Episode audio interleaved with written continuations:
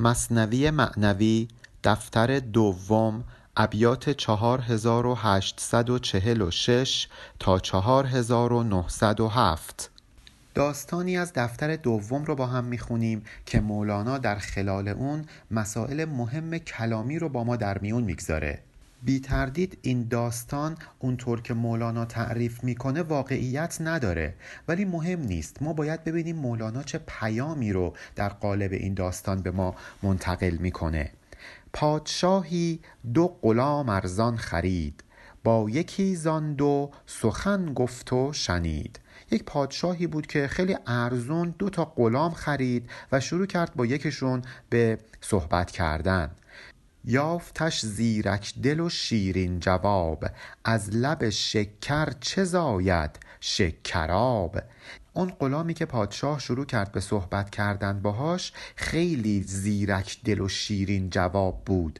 یعنی خیلی هوشیار بود خیلی شیرین سخن بود. از لبی مثل شکر به جز شکراب یعنی شربت چه چیزی مگه شما انتظار دارید بیرون بیاد؟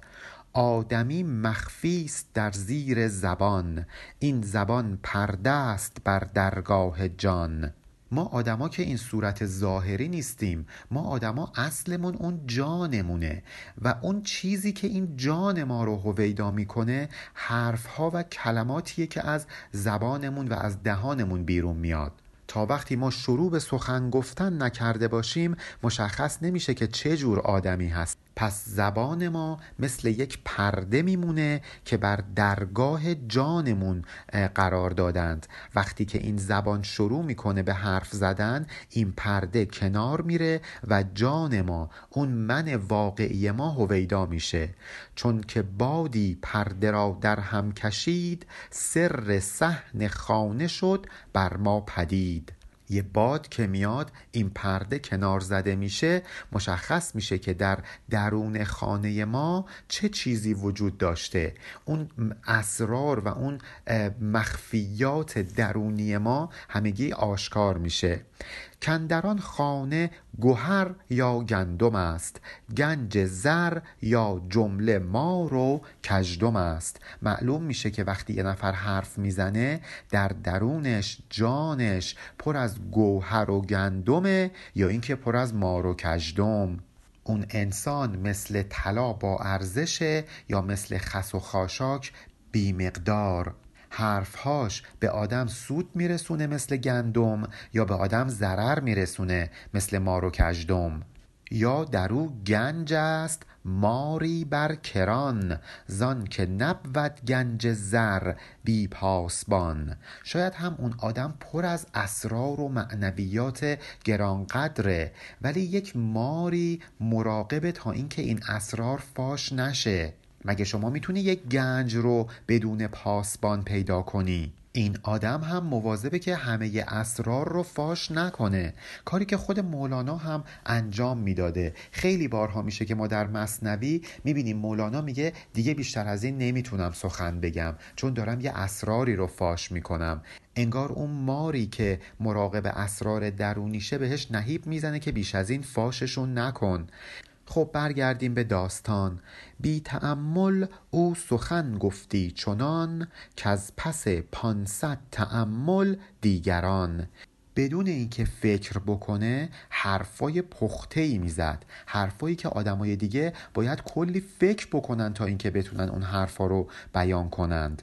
گفتی در باطنش دریاستی جمله دریا گوهر گویاستی. مثل اینکه در وجود او یه دریاست نه دریای آب دریایی پر از گوهرهای گویا. کلماتی که از دهانش بیرون می اومد مثل گوهر بود. نور هر گوهر که از او تابان شدی حق و باطل را از او فرقان شدی. هر حرفی که می‌زد کاملا مشخص می‌کرد که چی حق چی ناحق. کلمات گوهربارش مثل فرقان بود. حق و باطل رو مشخص می کرد بین حق و باطل فرق میگذاشت. نور فرقان فرق کردی بهر ما ذره ذره حق و باطل را جدا. در این بیت فرقان یعنی قرآن. نور فرقان یعنی نور قرآن. میگه برای ما نور قرآنه که حق و باطل رو از هم متمایز می‌کنه. ذره ذره حق و باطل رو به ما نشون میده. معیار ما برای سنجش حق و باطل قرآنه. نور گوهر نور چشم ما شدی.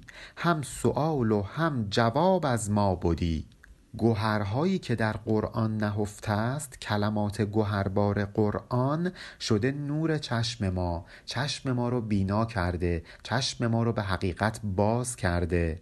چون که حالا چشم ما به حقیقت باز شده هم برای ما یه سری سوالات به وجود میاد و هم خودمون می‌تونیم با استفاده از قرآن به این سوالاتمون پاسخ بدیم. مطالعه و پژوهش یعنی همین. شما مطالعه می‌کنی پژوهش می‌کنی برات یه سوال به وجود میاد تحقیق می‌کنی پاسخ اون سوال رو پیدا می‌کنی.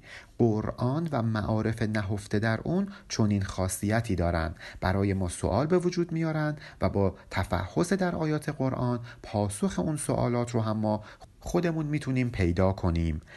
حالا اینجا مولانا منظورش از سوال یک چیز دیگه است. میگه اصلا سوال چرا به وجود میاد؟ چرا ما باید دچار شک و شبهه بشیم؟ برای مولانا سوال در این ابیات یعنی شک و شبهه نه اینکه سوال محققانه. اگه برای ما شک و شبهه ای در خوندن آیات قرآن به وجود میاد تقصیر خودمونه. چشم کج کردی؟ دو دیدی قرص ماه. چون سوال است این نظر در اشتباه. اینجا اشتباه یعنی شباهت شبیه بودن. میگه چون تو خودت چشمت رو کج کردی ماه در آسمان رو دوتا دیدی. دوچار شک شدی که ماه در آسمان یکیه یا دوتا. همین کج کردن چشم تقصیر خودته. وقتی برای شما سوال و شبهی هم در آیات قرآن به وجود میاد مثل همین میمونه. چشمتون رو کج می‌کنید حقیقت رو وارونه اون وقت مشاهده می‌کنید. دچار شبهه و تردید میشید. راست گردان چشم را در ماهتاب تا یکی بینی تو مه را. نک جواب. چشت رو لوچ نکن چشت رو کج نکن صاف به ماهتاب نگاه کن. اون وقت می‌بینی که ماه در آسمان یکیه. اینم جوابت. پس سوال یعنی ما خودمون چشممون رو کج کنیم. جواب یعنی ما خودمون چشممون رو راست کنیم. پس هم سوال و هم جواب در وجود خود ماست. فکرتت گو کژ مبین نیکو نگر. هست آن فکرت شعاع آن گهر. فکر ما وقتی میشه شعاعی از گوهر کلمات قرآن که ما بهش بگیم کژ مبین نیکو نگر. خوب نگاه کن خودتو به نفهمی نزن. وقتی حقیقت بهت گفته میشه بپذیر. فکری که پذیرای حقیقت باشه میشه شعاعی از گوهرهای کلمات قرآنی. هر جوابی کان ز گوش آید به دل چشم گفت از من شنو آن را بهل. یه سری از علوم هست که ما اونها رو از راه گوش کسب می‌کنیم میشنویمشون و به اونها میگیم علم الیقین. ولی یه سری علوم هست که ما اونها رو با چشم می‌بینیم. به اونها میگیم عین الیقین. شما وقتی یک کتاب رو می‌خونید دچار علم الیقین میشید. ولی وقتی یه فیلم رو نگاه می‌کنید داستانی که در کتاب خوندید میاد جلوی چشمتون دچار عین الیقین خواهید شد. حالا اینجا یه سوال مطرح میشه. چرا ما باید فکر کنیم حس بیناییمون ارجح بر حس شنواییمونه؟ از نظر مولانا اون چیزی که میشنویم در سطح پایینتری قرار داره از اون چیزی که می‌بینیم. در حالی که همیشه اینجوری نیست. مثلا وقتی شما سراب رو می‌بینید همزمان یکی هم در گوشتون بگه نه اون سراب اون واقعیت نداره. شما کدوم رو باور می‌کنید؟ بیشتر ماها در این وضعیت یهو متوجه اشتباهمون میشیم. می‌بینیم اون چیزی که به چشممون اومده درست نبوده بلکه اون چیزی که شنیدیم درست بوده. یا مثلا در برنامه های حیات وحش ما می‌بینیم که یه حیوانی داره یه کاری می‌کنه. اون گوینده برنامه برای ما توضیح میده که این کار یعنی چی. گفتن او و شنیدن حرفهای او برای ما یقین آورتر نسبت به اون چیزی که داریم می‌بینیم. در حالی که ما خیلی مثال ها رو می‌تونیم بزنیم که اون چیزی که می‌بینیم یقین آورتر نسبت به اون چیزی که میشنویم. بنابراین من اینجا متوجه نمیشم که چرا مولانا گوش رو در سطح پایینتری از چشم قرار داده. به هر حال ما باید معنی و منظور مولانا رو بگیریم که علم الیقین از عین الیقین در مرحله پایینتری قرار داره. گوش دلال است و چشم اهل وسال چشم صاحب حال و گوش اصحاب قال. دلاله به زنی میگن که بین زنها و مردهای دیگه واسطه میشه زنی رو به مردی میرسونه خواه برای ازدواج خواه برای عمل نامشروع. مولانا میگه گوش نقش واسطه داره بین حقیقت و جان ما. ولی چشم اهل وساله ما رو در آغوش حقیقت قرار میده. مستقیم و بیواسطه جان ما رو با حقیقت به وسال میرسونه. چشم اون حالیه که یه صاحب نظر داره. ولی گوش مال کساییه که همش دچار قیل و قالند. چشم آدم رو به مشاهده میرسونه ولی گوش باید با استدلال و دلیل آوردن ما رو به یه حقیقتی برسونه. باز هم میگم این ارجحیتی که مولانا برای چشم نسبت به گوش قائل هست خیلی شاید قابل پذیرش نباشه. در شنود گوش تبدیل صفات در عیان دیده ها تبدیل ذات. ما یه ذات داریم که این ذاتمون دارای یه سری صفاته. مثلا یه خودرو داریم که این خودرو قرمز رنگه. ذات میشه خودرو. عرض میشه این رنگی که خودرو داره. چون خودرو می‌تونست یه رنگ دیگه ای هم داشته باشه ولی کماکان خودرو به حساب بیاد. ولی رنگ نمی‌تونه خودرو به حساب بیاد. بنابراین رنگ عرضه. هر چیزی ممکنه قرمز رنگ باشه ولی فقط خودروه که می‌تونه خودرو باشه. مثلا ما انسانیم ما ذاتمون انسان بودنه ولی یک, یک نفر یه انسان مهربانه یک نفر یه انسان خشمگین. این مهربانی و خشمگین بودن عرض میشه بر ذات صفتی میشه برای اون ذات. اینجا مولانا میگه که وقتی ما یک علمی رو میشنویم صفاتمون دگرگون میشه. مثلا تا الان یه چیز رو نمی‌دونستیم از الان به بعد می‌دونیم. تا الان نمی‌دونستیم که نمودار y مساوی x2 بالای محور x هاست. از این به بعد می‌دونیم در ذات ما تغییری ایجاد نمیشه ولی در صفات ما در عرضیات ما تغییری ایجاد شده. اون علومی که میشنویم عرضیات ما رو تحت تاثیر قرار میدن صفات ما رو مبدل می‌کنن. ولی وقتی شما یه چیز رو می‌بینی ذات تغییر می‌کنه. ذات جسمانی و مادی ما رو می‌تونه بکنه یک ذات معنوی ذات ماورایی. کشف و مشاهده آدم رو اینگونه دگرگون می‌کنه. ذاتش ار علمت یقین شد از سخن پختگی جو در یقین منزل مکن. اگه یه نفر بهت گفت آتش باعث پخته شدن چیزها میشه همین که این حرف رو شنیدی بهش بسنده نکن. برو خودت پخته شو. برو علمت رو به این حقیقت کامل کن. از مرحله علم الیقین گذر کن. برو به مرحله عین الیقین. یعنی اون چیزی که شنیدی رو برو ببین. وای به روزی که ما برسیم به مرحله حق و یقین. یعنی بریم در دل اون آتش معارف بنشینیم. وقتی یه نفر به شما میگه در یک جایی آتش روشنه شما به علم الیقین رسیدید. وقتی میرید آتش رو می‌بینید به مرحله عین الیقین می‌رسید. ولی اون کسانی که در دل آتش نشستند دارند با همه وجودشون این آتش رو حس می‌کنند به مرحله حق و یقین رسیدن. این مفاهیم رو از سوره تکاسر گرفتند. البته در این سوره فقط علم الیقین و عین الیقین اومده. میگه که ما بهشون میگیم که مجازات میشن به مرحله علم الیقین رسیدن. وقتی که آتیش میاد جلو چششون وقتی میبیننش لتروان الجحیم جهیم رو که دیدید اون موقع می‌رسید به مرحله عین الیقین. حالا در این سوره حق الیقین نیومده. ولی عرفا میگن وقتی ما در دل آتش قرار گرفتیم می‌رسیم به مرحله حق الیقین علم الیقین واسه همه عوام هست. همین که من این مفاهیم رو دارم از مصنوی می‌خونم و برای شما بیان می‌کنم خودم و شما در مرحله علم الیقین قرار می‌گیریم. وقتی ما یه نفر رو ببینیم که به اینها عمل کرده و به مراحلی رسیده که برای ما اصلا قابل تصور هم نیست به مرحله عین الیقین رسیدیم. وقتی خودمون به اینها دست پیدا کنیم خودمون تحت تأثیر قرار بگیریم به مرحله حق الیقین می‌رسیم. آدمای خاص به مرحله عین الیقین می‌رسن آدمای خاصتر به مرحله حق الیقین. تا نسوزی نیست آن عین الیقین.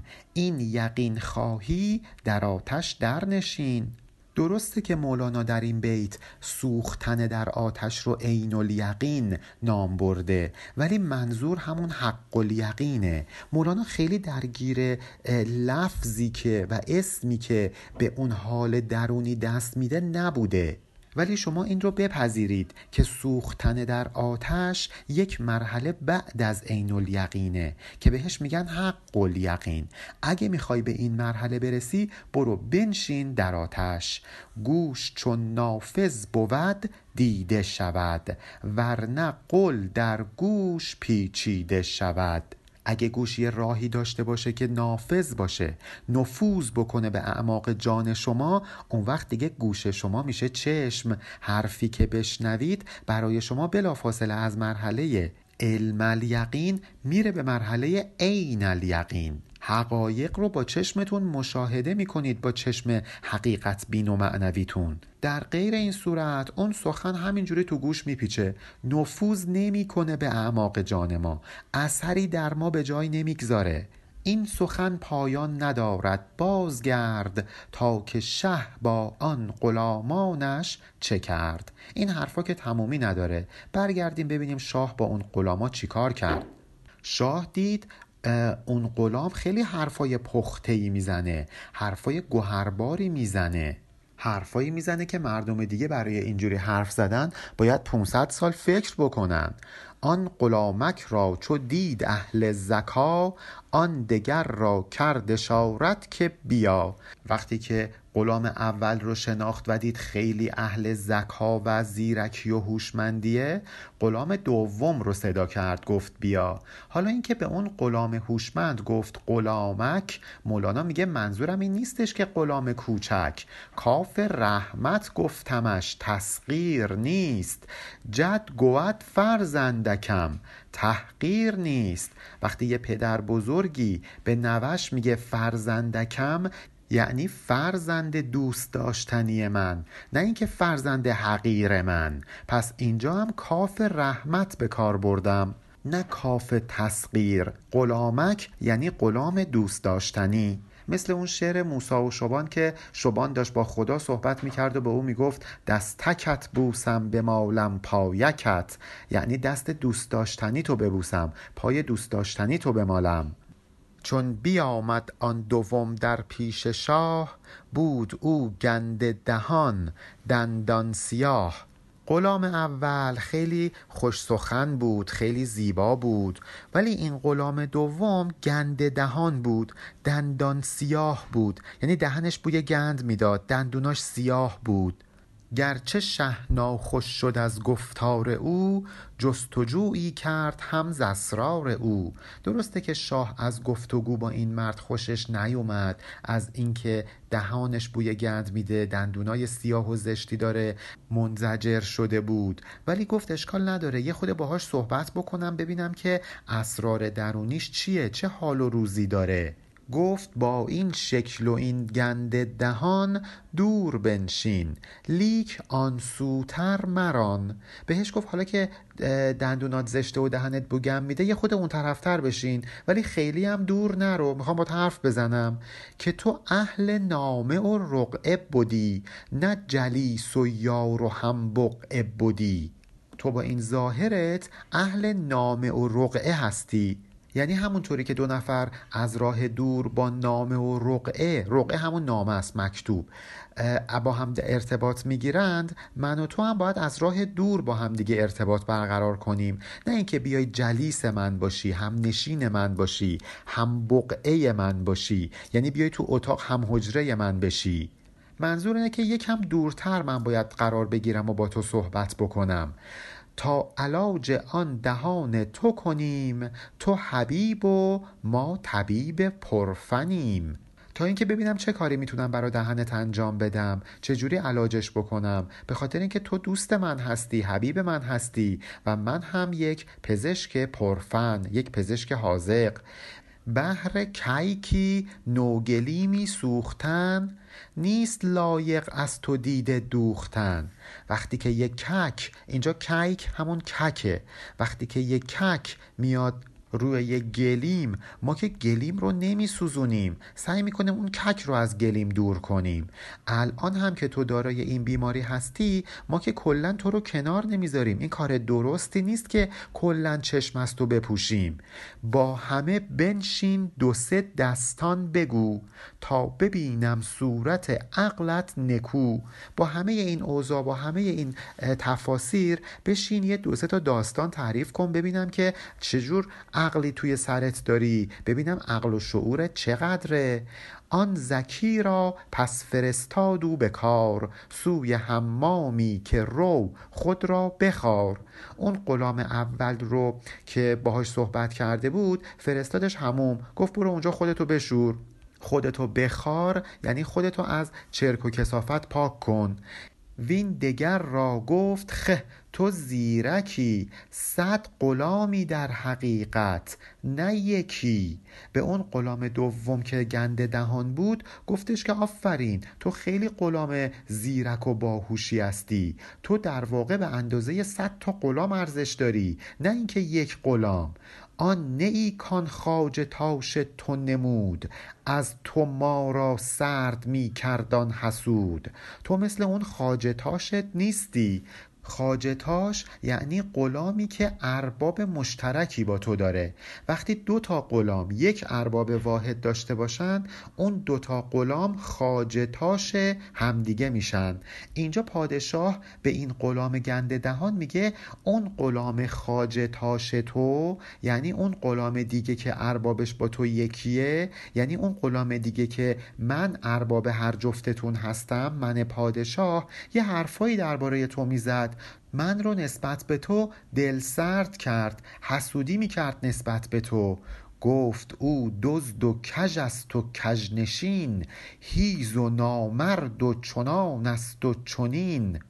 اون غلام خوش صورت درباره تو که بد صورت هستی گفت تو دزدی دستت کژه. کژنشینی یعنی بدکرداری. آدم هیز و نامردی هستی. اینجوری هستی اونجوری هستی. خلاصه کلی نسبت به تو بدگویی کرد. حالا غلام گنده دهان ببینید چه پاسخی میده. گفت پیوسته بدست تو راستگو. راستگویی من ندیدستم چو او. گفت اون غلام همیشه حرف راست می‌زده. من تو زندگیم آدمی رو به راستگویی او ندیدم. بنده خدا اصلا بدگویی اون یکی غلامو نکرد. راستگویی در نهادش خلقتی است.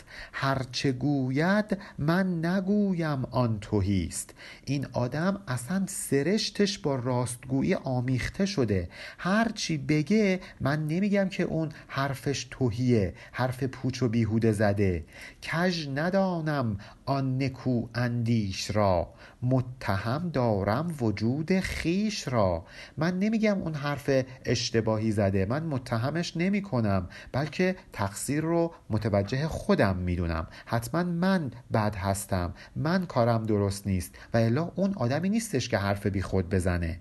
باشد او در من ببیند عیبها من نبینم در وجود خود شها اینجا باشد یعنی ممکن است که. میگه ممکنه که اون در وجود من عیبایی دیده باشه ای شاه که من نتونستم هنوز این عیبا رو در وجود خودم ببینم. هر کسی کو عیب خود دیدی ز پیش کی بودی فارق خود از اصلاح خیش؟ کسی که از قبل متوجه عیوب خودش باشه مگه میشه که بی خیال اصلاح کردن خودش بشه؟ همینجوری راحت بشینه و هیچ کاری نکنه تا اینکه این عیوب خودش رو اصلاح بکنه. قافلند این خلق از خود ای پدر. لاجرم گویند ای به همدگر. اینهایی که همش دارن عیبای همدیگر رو به رخ هم می‌کشن. هی میگن این فلان عیبو داره اون فلان عیبو داره. حواسشون به عیبای خودشون نیست. به خاطر اینه که از خودشون قافل شدن. به جای اینکه به خودشون توجه کنن همش دارن به دیگران توجه می‌کنن. به خاطر همینه که همش عیب دیگران جلوی چشمشونه. من نبینم روی خود را ای شمن من ببینم روی تو تو روی من. من به جای اینکه حواسم به کار خودم باشه حواسم به کار توه. تو به جای اینکه حواست به کار خودت باشه حواست به کار منه. مشکل همینجاست. ماها باید سرمون تو کار خودمون باشه. حواسمون به عیوب خودمون باشه. همش نخوایم عیب و ایراد همدیگر رو به هم گوش زد بکنیم. عیب خودمون رو به خودمون گوش زد کنیم. شمن یعنی بت پرست حالا مولانا به خاطر وزن شعری اینجا مخاطب خودش رو یک شمن قرار داده. آن کسی که او ببیند روی خیش نور او از نور خلقان است پیش. اون آیه قرآن رو یادتونه که در روز قیامت بدکاران دچار ظلمت و تاریکی هن نگاه می‌کنن می‌بینن یک عده هستن که نور زیادی دارن. بهشون میگن که شما پیش پیش ما راه برید تا اینکه ما هم از نور شما استفاده کنیم. و اینجا مولانا میگه که کسی نورش از نور دیگران جلوتره پیشتره که به جای اینکه به بقیه توجه کرده باشه به خودش توجه بکنه. گر بمیرد دید او باقی بود. زان که دیدش دید خلاقی بود. کسی که این چنین خاصیتی داشته باشه وقتی مرد هم دیده دل او نمیمیره همیشه باقیه. به خاطر اینکه چشمش شده چشم خدایی. دیدگاههاش از بین نمیره. نور حسی نبود آن نوری که او روی خود محسوس بیند پیش رو. اون نوری که آدم می‌تونه زیرش روی خودش رو ببینه نور حسی نیست. وقتی ما میگیم این آدما دارای نور میشن منظورمون نوری نیست که مثلا از فوتون تشکیل شده باشه. منظورمون یه نور معنویه. چشمی می‌تونه این نور معنوی رو ببینه که به معنا گشوده شده باشه. پس ما که اینجا میگیم کسی که به خودش توجه می‌کنه دارای نور میشه و نورش از بقیه مردم بیشتره منظورمون نور حسی نیست. به هر حال پادشاه به اون غلام میگه خب حالا تو گفتی اون آدم راستگوییه. حالا توی خود از عیبهای او برای ما بگو. اون عیبای تو رو به من گفت. تو هم عیبهای اونو به من بگو. گفت اکنون عیبهای او بگو آنچنان که گفت او از عیب تو یعنی از عیب تو. تا بدانم که تو غمخوار منی کت خدای ملکت و کار منی. اگه عیبای اونو بگی اونو پیش من لو بدی من می‌فهمم که تو غمخوار منی. تو رو می‌خوام بکنم کت خدا می‌خوام بهت یه ملکتی بدم. مثل این کسایی که میرن توی محل کار آدم فروشی می‌کنن تا اینکه یک پست و مقامی بگیرن. اینجا هم پادشاه بهش میگه که بیا اونو لو بده تا من یه پست و مقامی بهت بدم. گفت ای شه من بگویم عیبهاش گرچه هست تو مر مرا خوش خاجتاش گفت باشه ای پادشاه من عیباشو برات میگم هرچند که او خاجتاش خوبیه برای من. ای به او مهر و وفا و مردمی به او صدق و زکا و همدمی. ای باش ایناست مهربونی وفاداری مردمداری راستگویی هوشیاری همدمی و سازگاری. کمترین عیبش جوان مردی و داد آن جوان مردی که جان را هم بداد. کمترین عیبش اینه که خیلی آدم جوان مردیه حاضر در راه جوان مردی از جانش هم بگذره. صد هزاران جان خدا کرده پدید. چه جوانمردی بود کان را ندید. خدا صدها هزار میلیاردها جان پدید آورده. حالا اگه یه نفر در راه جوانمردی حاضر باشه جانش رو بده این مگه جوانمردیه که خدایی که این همه جان آفریده متوجه از خودگذشتگی او نشه؟ کسی که در راه حق جانش رو از دست میده مطمئن باشه خدایی که صدها هزار جان آفریده جواب این کاری که کرده رو میده. در غیر این صورت خدا جوان مردی نکرده. چه جوان مردی بود کان را ندید؟ اگه خدا اینو نبینه که اون آدم جونش رو در راه حق فدا کرده این که دیگه جوان مردی نیست. ور بدیدی کی به جان بخلش بودی بهر یک جان کی چنین غمگین شدی؟ اگه آدما متوجه این موضوع بودن که جانشون رو اگه در راه حق بدن خداوند صدها هزار جان بهشون پاداش میده دیگه کی از بخشیدن این جان بخل میورزیدند خودداری می‌کردند؟ اگه یه دونه از این جانها رو از دست بدن کی غمگین میشن؟ اگه ما بدونیم که صدها هزار جان در مقابل این جان بی ارزشمون بهمون میدن چرا برای از دست دادن این جان بی ارزشمون باید غمگین باشیم؟ بر لب جو بخل آبان را بود کوز جوی آب نابینا بود. فرض کنید لب جوی آب نشستید. این آب همینجوری داره میاد و میره. خب یه نفرم بیاد یه کوزه ای از این آب پر کنه و بره. چی میشه مگه؟ کسی بخل میورزه اجازه نمیده یه نفر بیاد از این آب جو یک کوزه آب ببره که متوجه نیستش که این یه جوی آبه. آبش ناتمامه. کسی از بخشیدن جانش بخل میورزه که فکر بکنه همین یه جانو داره. نفهمه که در مقابل این جان بهش صدها هزار جان پاداش میدن. گفت پیغمبر که هر که از یقین داند و پاداش خود در یوم دین پیغمبر فرمود هر کسی که یقین داشته باشه که در روز قیامت بهش پاداش میدن که یکی را ده عوض می آیدش هر زمان جود دگرگون زایدش. اگه اون آدم بدونه که در مقابل هر جودی که می‌کنه ده برابر بهش پاداش میدن لحظه به لحظه هر زمان یه جود جدید می‌کنه یه کار خیر دیگه می‌کنه یه جوانمردی و سخاوت دیگه می‌کنه. لحظه ای از این عمل دست بر نمیداره. ما فقط نمی‌دونیم که در مقابل این جوان مردیمون و این جودمون چه پاداشی بهمون میدن وگرنه لحظه ای از این کار فارغ نمی شدیم این که ده برابر بهمون پاداش میدن آیه 160 سوره انعامه. من جا بالحسنه فلهو اشر و امثالها. کسی که با یک حسنه بیاد ده برابر بهش میدیم. جود جمله از عوضها دیدن است پس عوض دیدن ضد ترسیدن است.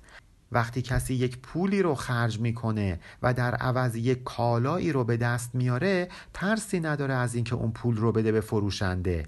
وقتی ما ناراحت میشیم وقتی ما میترسیم که بدونیم این پول رو میدیم و از جیبمون میره هیچی در مقابل نمی‌گیریم. پس بنابراین بخشندگی و سخاوتمندی همه کسانی که سخاوتمند هستن به خاطر اینه که می‌دونن یه عوضی در مقابل بهشون میدن. کسی که این عوض رو ببینه دیگه نمیترسه از اینکه جود و سخاوت به خرج بده. بخل نادیدن بود اعواز را شاد دارد دید در خواس را. خواس همون قواسه. کسی دچار بخل میشه که متوجه این عوضهایی که در مقابل بخشش بهش میدن کور باشه. این عوضها رو نبینه. یه قواس که این همه تلاش می‌کنه میره در اعماق آب به محض اینکه یه دور ببینه خوشحال میشه. یعنی میگه من این قواسی رو می‌کنم این سختی رو به جون می‌خرم ولی در عوض یه دور به دست میارم. بهش میارزه نمیترسه از قواسی. پس به عالم هیچ کس نبود بخیل زان که کس چیزی نبازد بی بدیل. پس بنابراین ما توی این دنیا هیچ آدم بخیلی نداریم. اگه کسی بخیله فقط به خاطر اینه که عوض اون چیزی که بهش میدن رو نمی‌بینه و الا ذاتا آدم بخیلی نیست. پس سخا از چشم آمد نزد است. دید دارد کار جز بینا نرست. پس سخاوتمندی از دست ما بر نمیخیزه بلکه از دید ما از بینش ما از چشم ما برمیخیزه. چون ما داره این بینش هستیم که در مقابل جودی که می‌کنیم ده برابر عوض به دست میاریم میشیم یه آدم سخاوتمند. این دید و این بینشه که برای ما سودمنده کاری از دستش برمیاد. کسی که بینا نباشه هیچ وقت نجات پیدا نمی‌کنه. کسی که این بینش رو نداشته باشه هیچ وقت نجات پیدا نمی‌کنه. عیب دیگر این که خودبین نیست او هست او در هستی خود عیب جو حالا اینجا دوباره غلام گند دهان داره عیبهای اون غلام خوش صورت رو میگه. میگه یکی از عیبای دیگرش اینه که آدم خودبینی نیست. اینه که همش در وجود خودش داره دنبال عیب میگرده. همش حسنات خودش رو برای خودش مرور نمی‌کنه بلکه عیبهای خودش رو مدام مرور می‌کنه. عیب گوی و عیب جوی خود بوده است. با همه نیکو و با خود بد بوده است. همش دنبال اینه که ببینه خودش چه عیبی داره. با همه آدما نیکوه نیکو صفت نیک رفتاره ولی با خودش خیلی بد رفتاری می‌کنه. خودش رو همش سرزنش می‌کنه به خودش ریاضت میده تا اینکه خلق و خوی بد رو و عیبهای بد رو از خودش دور کنه. گفت شه جلدی مکن در مده یار. مده خود در ضمن مده او میار. پادشاه بهش گفتش که انقدر فکر نکن آدم زرنگی هستی. جلدی مکن یعنی زرنگی نکن.